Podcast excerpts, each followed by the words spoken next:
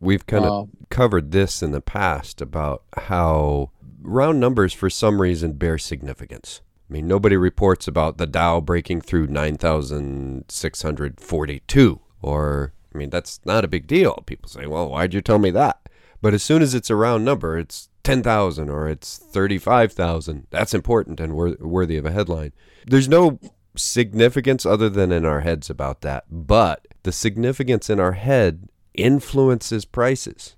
Just a weird thing. Just keep that in mind. This is why people still charge you $19.99 for something instead of $20.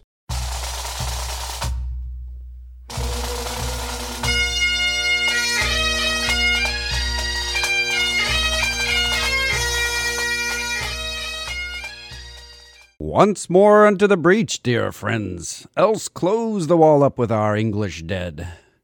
Good morning, ladies and gentlemen, boys and girls, and welcome to another exciting episode of The Personal Wealth Coach, starring Jake and yeah. McClure. This is the Personal Wealth Coach. Uh, as I just said, I'm Jake McClure. That's Jeff McClure. We're both bald. We're related to each other, thus the last name. Uh, he is Elder Baldy and is also my father. It's crazy how he can be both at the same time. The personal wealth coach. Let me give, start with our disclosures. Do you want to start a disclosure? I think I can do starting a Hey, you you sound great again. Whatever you did worked. yeah, I just started going through things and unplugging things and replugging things and rebooting things. It worked. The personal wealth coach is also is not only the name of a SEC registered investment advisor. It's not only I should say it's not only the name of this radio program. It's also the name of a registered investment advisor based in Salado, Texas, that is uh, registered with the United States Securities and Exchange Commission, which does not imply in any way that they approve of what we're doing. It just says we have over $100 million under management, so we have to register with them and they have to regulate us. Yep. And so we're involved in the, uh, what was the war with Billy the Kid? The uh, moderators versus the regulators, the Lincoln County yes, Wars. it's the Lincoln County War, the moderators versus regulators. We think we're moderators and they think they're regulators, so we're trying to kill each other. Not, But really. no, no, we're not. Definitely not. Uh, we have not been deputized by anyone legal or otherwise. But The but the SEC thought. doesn't does not approve or disapprove anything that we do, but we're registered with them anyway. yes, And let's see, what is that? So we were registered. We, so we did that. Uh, we don't pay for the radio program.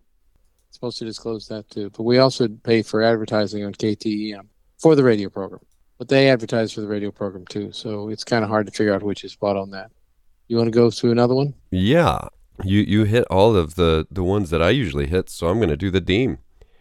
Um, oh, yeah. see if you can do it right. Oh, well, I'm I'm going to do it. I'm going to make it my own. Uh, all of the information that we talk to you about on this radio program comes from sources that we deem to be reliable. However, we make no warranty, nor do we make a guarantee about any of the accuracy or completeness of that information, said, written, or otherwise. Implication inferred or uninferred. Um, what else? Said, said information or written? If you read we this make, stuff, make no warranty or guarantee as to the accuracy or completeness of said information. yeah, but I, you got to say it really quickly. what if it's written? And I have to do it Yeah, in a monotone. I got to get more practice on that one. I don't need to talk like this and speak like I'm in a car commercial. Please, please avoid paper cuts at all costs. There you go. Did we hit all of them? No, educational content. there's There we go. There's something. Yes, Yeah. educational, not advice. just just because we just said in that other disclosure before this one that uh, the information that we give as fiduciaries under the SEC side of investment advice is given it you know a great deal of personal information is known and so on we don't do that on the radio because we don't know everybody that's listening to us well, maybe we do. Maybe actually no one is listening to us. And then we could give fiduciary investment advice very easily just by being absolutely silent. And it would be appropriate to would, no would, one. would that be advice? Because that's advice to do nothing. Yeah, that's advice. I mean, but seeing as we don't know everybody out there, we can't give blanket fiduciary advice. So we give blanket educational content, which is very different. It is something to help you make a decision rather than advising you on all the ins and outs and how it would affect you directly on any advice. There. And even when we even even when we do advi- give advice, we don't give tax or legal advice. That's true. Ever. we Um, could add that as another disclosure. Yes, we are. We are not attorneys. We are not tax advisors. Not only are we not attorneys and not tax advisors, attorneys and tax advisors have advised us not to be attorneys and tax advisors. There, that's not quite appropriately legalese yet. We got to work on that one. We got to You gotta make it bore everyone. and say it faster. Yes, Bigger words. bigger words. Say it faster in a monotone, and then it sounds really important. But that we're actually not only going to give you disclosures all day long. We're also going to talk about what happened in the market this week.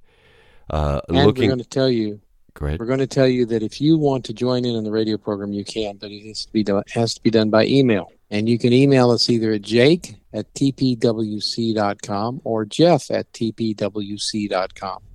And we already, see how succinctly. yeah, we already got a question in even before we sent that out. What happened in the market this week? Did something happen in the market this week? I, I think that people did some trading back and forth, but pretty much same thing that happened the week before and the week before and the week before, which is people showed up and did trading and then went home. But I think that covers it all. Actually, you may not actually have to say any more. That pe- in the market, things were traded. At the end of the trading, the prices were different than at the beginning of the trading, and then everybody went home and had a weekend. In the stock market, a lot of stock was traded, but no stock. No actual stock like cattle. No stock like com- no livestock or soup stock or well maybe some in the commodities market what they did There could be some soup stock going around. Campbell's is public. yeah it's true Anyway, we are on a roll this exciting morning on Monday. The stock market was exciting on Monday and boring the rest of the week. Yep. Pretty much says it. On Monday, this, the S&P 500 plunged by the close 1.6 percent. At one point, it was down 2.3 percent, headed towards headed towards a correction. I mean, there was a stampede out the door. And after the fact, there was some analysis done about who started buying at that point and headed off the stampede. And it turned out it was mostly young individual investors, which proves that Jamie Dimon, the head of JP Morgan, knows what he's talking about because last week he said that uh, there's a lot of young investors with a lot of money who are going to invest in the market's going to go up as a result. Now, whether he's right about the market's going to go up, I don't know, but he said there's a lot of buying left to be done. So we started off with this big drop at the beginning of the week, and that was because the Delta variant of COVID caused a apparent fourth wave to start in COVID infections in the United States. And it's it's whether it's third wave or fourth wave or whatever it is, it is slamming the rest of the world. Uh, Nike, for example, is uh, is having to reduce production because they're shutting down factories in India because of massive Delta variant COVID back, uh, COVID infections, and they were concerned it was going to choke off the recovery. Now, the, remember the last time the market dipped is because of inflation, because there was too much demand and the economy was running too hot, and they were afraid the Federal Reserve was going to raise interest rates. So this time the market took a dip because they were afraid the the recovery was going to collapse. The market is the market, meaning the people who do the trading on a daily basis, is looking for something to be afraid of, which is a good sign, by the way. That's that indicates we're in a bull market. Anyway, we started off with this dip, and then the market recovered, not completely, but did a very nice recovery on Tuesday morning. Now, Why did it recover on Tuesday morning? Well, because a lot of people, the officials and the, the CDC and so on, said they didn't think it was all that serious, and the governors came out and said we're not going to lock down again, and people started buying, and the market came back. It also helped that during the week we had earnings reports coming in from the second quarter, and then we're having an unusually high number of corporations that report from the S&P 500, for example, that are reporting above estimate earnings. In other words, they the earnings are estimated by the analysts, and we say this is about how much money per share this company is likely to have profited in the second quarter. And so far, 85% of the companies reporting for the second quarter have come in substantially above estimate, which is an unusually high number. Usually about 60 to 70% do. We're up to 85%. In other words, the second quarter was apparently better than the analysts thought it was going to be. In the market, it's largely based on where the analysts think earnings are going. That's the at least in the growth side of the market. So all this started going on, and what was really funny, at least to me, not funny, strange, interesting, i'll laugh at it i don't I've, I've got a weird sense of humor though was the volatility virtually disappeared from the market from Tuesday forward. The rise in the S&P 500 was smooth and looked like somebody had put a line that put a ruler across it and drawn a line. It just moved up very smoothly for the rest of the week. And it ended up at 1.96%, closing at 4411.79. That's a new record. Another week, another record. The S&P 500 is up 17.46% this year. Now, we got to say something about the Dow Jones Industrial Average here because we don't normally talk about it. It's only 30 stocks and it is figured differently than the S&P 500. It's less representative of the market than the S&P 500. But the Dow Jones Industrial Average closed above 35,000 for the first time on Friday. You can mark that down in your memory. I like those round numbers because I remember when they happened. I remember when the S&P 500 closed above 4,000. I thought that was pretty impressive. We've kind of uh, covered this in the past about how round numbers, for some reason, bear significance. I mean, nobody reports about the Dow breaking through 9,642. Or, I mean, that's not a big deal. People say, well, why'd you tell me that? But as soon as it's a round number, it's 10,000 or it's 35,000. That's important and wor- worthy of a headline.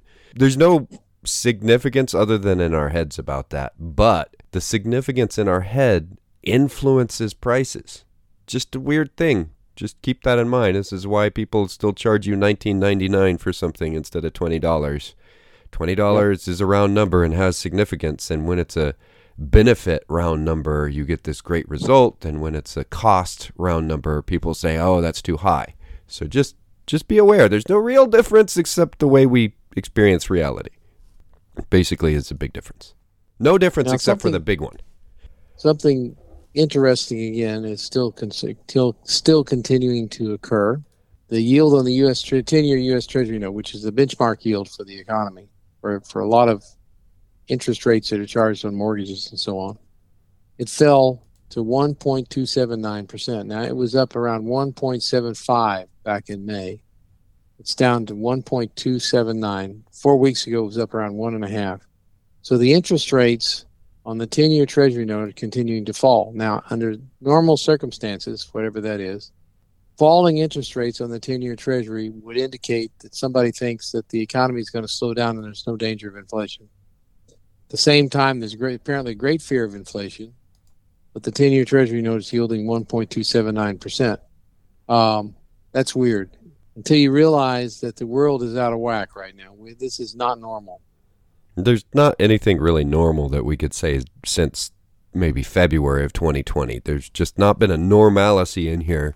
But we can look back at other unnormal times, and this is what we're seeing a repeat of.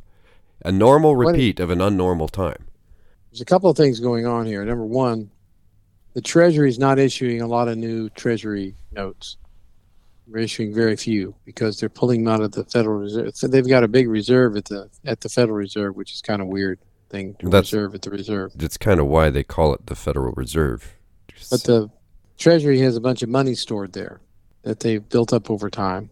And under the law, by August, by the end of August, or by the beginning of August, I think it is, yeah, by the end of July, they have to have that down to $450 billion. And it's like $780 billion. So they're drawing out of there rather than issuing new Treasury uh, securities. And I don't frankly see at the rate they're withdrawing how they're going to get it all out of there in time, which is going to be weird. Why is July 31st a big deal? Because July 31st is when the debt ceiling law goes back into effect. And if Congress doesn't pass a rise to the debt ceiling, eventually the Treasury runs out of money and the government shuts down again. This is, again, a repeat of an unnormal time, but it's normal enough that we should all have memories of potential government shutdowns and budgets not being approved yet. So this is part of the thing that's going on with the infrastructure plan and several of the other things is that there's budgetary issues in those plans that need to be passed so that the government continues and we've passed the the borrowing ceiling or very close to it. There. Yeah. And some senators in the on the Republican side in the in the Senate have said they're not going to raise the debt ceiling. So it's good. That's you want something to worry about. That's something else you can worry about for a while. Just uh, just for the fun of it, if you if you're lacking in things to worry about when people are talking about the Delta variant or uh, you know any of these strange things that sound terrifying, well, and you don't have enough to be terrified about, well, we've got more for you there. At any rate, the the yield has been dropping for, for that reason. It's also been dropping because the Federal Reserve is buying Treasury securities on the open market to hold interest rates down. And it's also been dropping for another reason, a very big reason, and that is there's a lot of money buying Treasury securities. And as the bond price goes up, and people buy more and more of something that's in short supply, the price goes up. And as the price goes up, the effective interest rate goes down. That's just the way bonds work. I won't explain that. We could try to explain it, but it's rough. Uh, it's it, there's it takes a little bit of time, but we can we could do it in a way that people understand. Let me just real quick. If you're at a bank and another bank interest uh, offers you a higher interest rate to move your money over there, you're more likely to do it, which causes the asset at the first bank to be worth less because you moved it over. Um, and that's a very, very basic and impartial description of what's going on. It's supply and demand. Uh, higher interest rate bonds look better to everybody that wants to buy a bond. Lower interest rates don't look as good, so the money tends to move from one to the other. When you're selling one thing, it tends to go down in price. When you're buying another thing, it tends to go up in price. That's just the way it works. It, there, there's complexity in there as long as you look at it in a complex way. It's really just would you rather have a high interest rate bond or a low interest rate bond if they're the same risk? And people go, well, I'd rather have the high interest rate. What causes And the low the interest people- rate to be lo- worth less? And all over the world, where the Delta variant is raging and economies are in danger and a lot of people are scared, they want to, people who have a lot of money and governments who have a lot of money want to put their money someplace where they have some degree of reliability in getting it back when the bond matures. And they're buying 10 year treasury notes, even though a treasury, the 10 year treasury note is probably below inflation. In other words, inflation is running is estimated to run by the kind of a consensus of economists and the Congressional Budget Office and the Fed and everybody else at about two and a quarter to two and a half percent over the next ten years or so. So the yield is one point two seven nine, which means you're losing one percent a year if you own a treasury note. Based on just period. inflation. Yeah. But it's kind of like democracy. It may be a lousy place to put your money, but it's better than all the rest. Because if you look at all the other places that will guarantee a return on your money, guarantee that they, they would not not a return, but they guarantee A return a of your money. That They're going to return the money. We guarantee. That's what, the, yeah. There's only one developed large economic entity in the world that pays this high an interest rate, and that's the United States. And there's another factor here that the pundits that I've been reading have not taken into account when they're feverishly debating as to why the interest rates keep falling. And that is that the dollar is up 3% so far this year. That's a big deal. So if you bought a treasury at the beginning of the year that's yielding 1.2%, you have gained an extra 3% on it if you live outside the United States. And well, that's an average. Right. So the dollar is rising. Well, it's one of those weird things. It's like the market. The dollar is rising because a lot of people are buying treasuries. And why are they buying treasuries? They're buying treasuries because the dollar's rising. And when you in order to buy treasuries, you have to buy dollars to buy the treasuries with. It's all a pretty complex issue, but the bottom line, the bottom line to it is that the United States dollar is still the reserve currency of the world. Is still considered the most secure place in the world to put money. It has risen when gold has fallen. The rest of the world is convinced that the United States Treasury and the United States dollar is solid, and they're buying it. So far, so good. The other index that we follow is oil. West Texas Intermediate Oil is the one we follow. It fell less than 1% to 72.08. Interestingly enough, it falls when the dollar rises, so that has an effect on it. But it fell on Tuesday. Price of oil fell on Tuesday for the same reason the market went down, fear that the recovery was stalling, and then it recovered very quickly and found round up less than 1% down. It's trading between 70 and $75 a barrel, and it seems to be pretty stable there.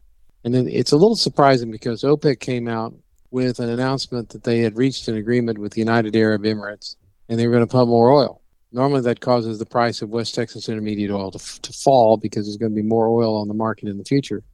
Instead, it stabilized, Because which it, tells you that that's the indicator that our economy is doing well. And if you don't know why that would happen, all you have to do is try to drive on I 35. yeah. It, it, there's a limit at which we cannot drive anymore. Uh, yesterday, we had it back, and we do a newsletter every week, and we had a back and forth. I'm out of pocket right now. I'm not that I'm ever actually in someone's pocket. Uh, I'm in Colorado and doing the radio from from Colorado, and I went from Denver to Fort Collins yesterday, and then back from Fort Collins to Denver, and the traffic was obscene by any definition. It was just to let you know that I am open minded in this approach. I recognize that I was part of the same traffic that I'm calling obscene. Uh, but it's a statement of at some point, there's only so much gasoline you can use. If enough people are trying hard to use the gasoline for move, to move from one place to another, it slows everyone down. So there's like a, a maximum consumption rate, if you will. That's kind of tongue in cheek because you can't really measure that easily but it, it puts a limit on that upward pressure on gasoline as well, um, on oil in general. There's other stuff happening that's putting a limit on the upward movement of oil in general, and that is that there's a massive move across a lot of industries over into other types of energy, mostly renewable, but natural gas being part of that. Now, natural gas, you would think, well, that's part of the petroleum, right? So the thing is that natural gas prices now are no longer moving quite as in lockstep with the price of West Texas Intermediate or any other crude oil prices. Because with fracking, depending on how fast we're fracking, the percentage of natural gas that comes out of that can be quite large or quite small. So, what does that have to do with all of this? It means that we're diversifying our energy needs. And this is a good thing no matter if you're in the oil business or the solar in- industry. It's a good thing because we need more than one leg for our stool. Uh, as as the Arab embargo of the 1970s showed, we can't be dependent on someone else for our energy. Well, we also can't be dependent on one substance for our energy that is also created by lots of other companies and countries throughout the world that may or may not have our best interest in mind. And by the may or may not, I mostly mean may not. So, that all being said, it makes sense that we're back in the 70 to $75 a uh, barrel range. It's reasonable. We, we have a big demand to expand, but we have kind of a cap on how fast we can do it. And when OPEC is saying, all right, we're going to release some extra oil out there, you can just it goes without saying that the frackers are doing that already. They're pumping quickly to take advantage of these higher prices because they're still burned from last year when a lot of them went out of business from negative oil prices. And that was a long, kind of mixed up statement that our economy is expanding very fast at a point that I don't think it could expand faster than it is already expanding. Do you agree with that? Yep. The other thing that's uh, going to affect the price of oil, and it's, it's way out in the future, but it's going to affect it, is the fact that Mercedes and Volkswagen have both announced that by the end of the decade, by the end of the 2020s, they will no longer be making gasoline engines. Yeah.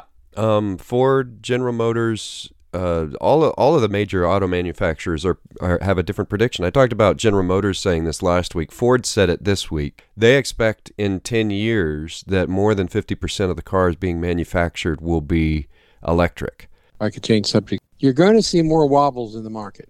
You're going to see more wobbles in the economy. We've had a nice smooth ride, relatively speaking, this spring as we've recovered from the winter pandemic. It's amazing. It was only six months ago that we were thinking that the pandemic was as bad as it was going to get, and then it kept getting worse. But you're going to see whiplash in the economy. You're going to see stops and starts, bottlenecks, chokes, unpleasant things occur, and you're going to see the market wobble around. Just be prepared for that. It's not a smooth ride. And at some point, I have faith, and this is purely faith. I see nothing that would cause a correction at this point. But I can tell you at some point we're going to get a correction. I say that with a great deal, not with certainty, but with a great deal of faith because a market, you go back and look through history for a market double, and we're like 97% up from where we were at the bottom, and 100% will hit a market double. Having a market double without a correction is an exceptionally rare thing. And at some point, something will come along and it will scare, it will spook investors, and the stock market will drop 10%. and you will see the doomsday scenario pop up all over the TV, all over the newspapers. If you read newspapers, wherever you see it, it's going to be get out of the market now. Don't. I'm just telling you, just be prepared. It's going to happen. Have a plan, and eventually we'll come back out of that again and probably do better than we did before.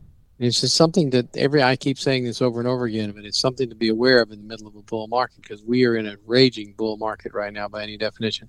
Which, by the way, based on current earnings, not on past earnings, is not overpriced yet. I think Morningstar is saying it's four percent overpriced, which is not significant. Yeah.